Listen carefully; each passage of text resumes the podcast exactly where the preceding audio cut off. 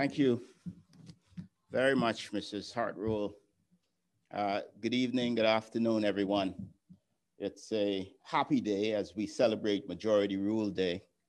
And I say a special hello to the people of Exuma who are joining us by 98.3 The Blaze FM and Bahamians everywhere. For the past several years, we have celebrated rightly this day as a national holiday. This year's setup, although it's a little different, we recognize that we ought not allow fire, nor flood, nor COVID-19 to stop the celebration of this significant achievement for our country. It is refreshing that the progressive young liberals have taken the baton for this year's event. Even I was born after majority rule was first celebrated in 1967. So to have the young leaders take charge and continue the legacy gives me both hope and confidence. The future definitely looks great. But I do accept and believe that those in my generation have been tasked with carrying on. The importance of that which occurred in our country in January 10, 1967 have still not been heralded enough, in my view.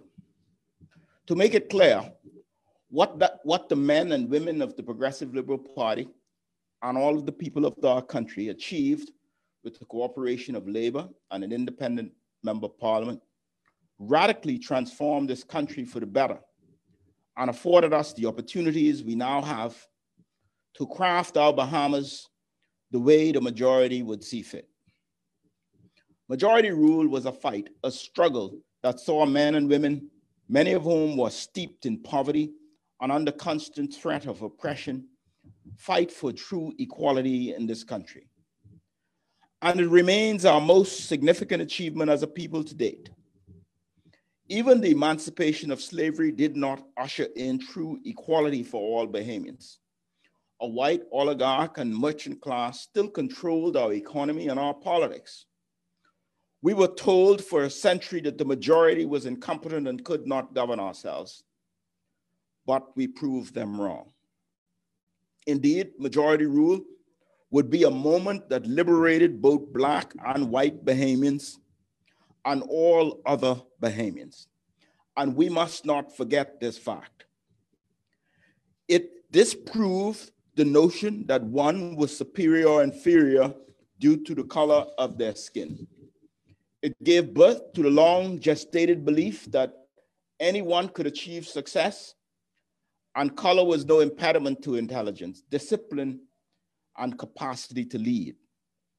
And unlike many other societies, we showed the world that we could assume office peacefully without bloodshed. And what followed was the collective work of going about bettering our Bahamas, making investments in family islands, in schools, in people, in healthcare infrastructure. This was the mandate to better our country and not just have political rule. Majority rule was indeed a precursor to our independent Bahamas, a new constitution, Bahamianization, and real prosperity and social advancement for all of our people. It established the fact that we can bring about positive change in our Bahamas when we all operate and when we all cooperate on equal footing. These Bahamians, Lyndon Pindling, Preston Aubrey, Clarence Bain, Alvin Brennan, Milo Butler, Clifford Darling, Edward Donison, Randall Fox, Arthur Folks, Carlton Francis, Arthur Hanna, Warren Lavardi, Curtis McMillan, Uriah McPhee, Maurice Moore, Edmund Moxey, Jimmy Shepard, George Thompson, Jeffrey Thompson, and Cecil Wallace Whitfield formed the first majority rule government. But these weren't the only heroes. They were supported by their families and many, many unsung heroes along the way. So we must always remember and never forget those who contributed to this significant achievement, and the many thereafter who continued the celebration. But they did so much more. They set the framework for all of us to continue building the country we would like to see. They left us work to do, to fight for even greater equality, to develop our nation, to show the world what a tiny country with a population smaller than a city in many countries could do. They left us a mission to march on Bahamaland, to build sturdy institutions on the foundation they set, so that those who come behind us have a firm footing on which to build even greater things. So yes, we celebrate Majority Rule Day. It is our duty to remember our past, but it is required that we look at Majority Rule Day as a charge, a responsibility to live up to the promise made and the sacrifices given by our forefathers. We celebrate Majority Rule Day not as a singular point in time, but the beginning of a journey that we must all navigate together. The journey, though, is not yet complete. Yes, we've gained political rule.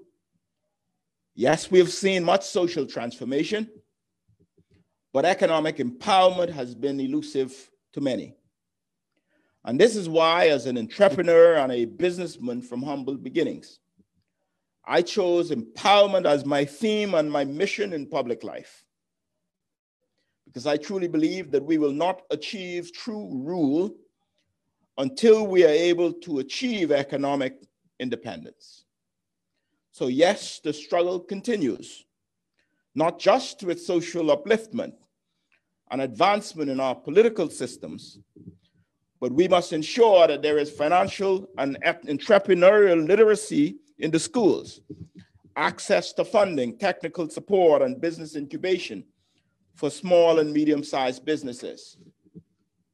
And yes, there must be a commitment to innovation, lifelong learning, and a mindset that we can.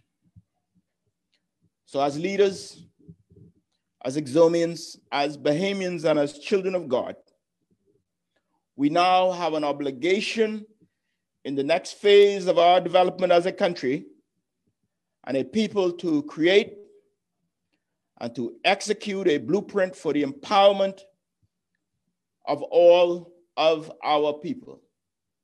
That must be our mission.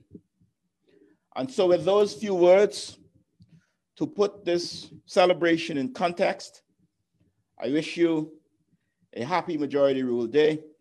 May God bless you. May God bless Exuma and Ragged Island. And may God bless the Commonwealth of the Bahamas.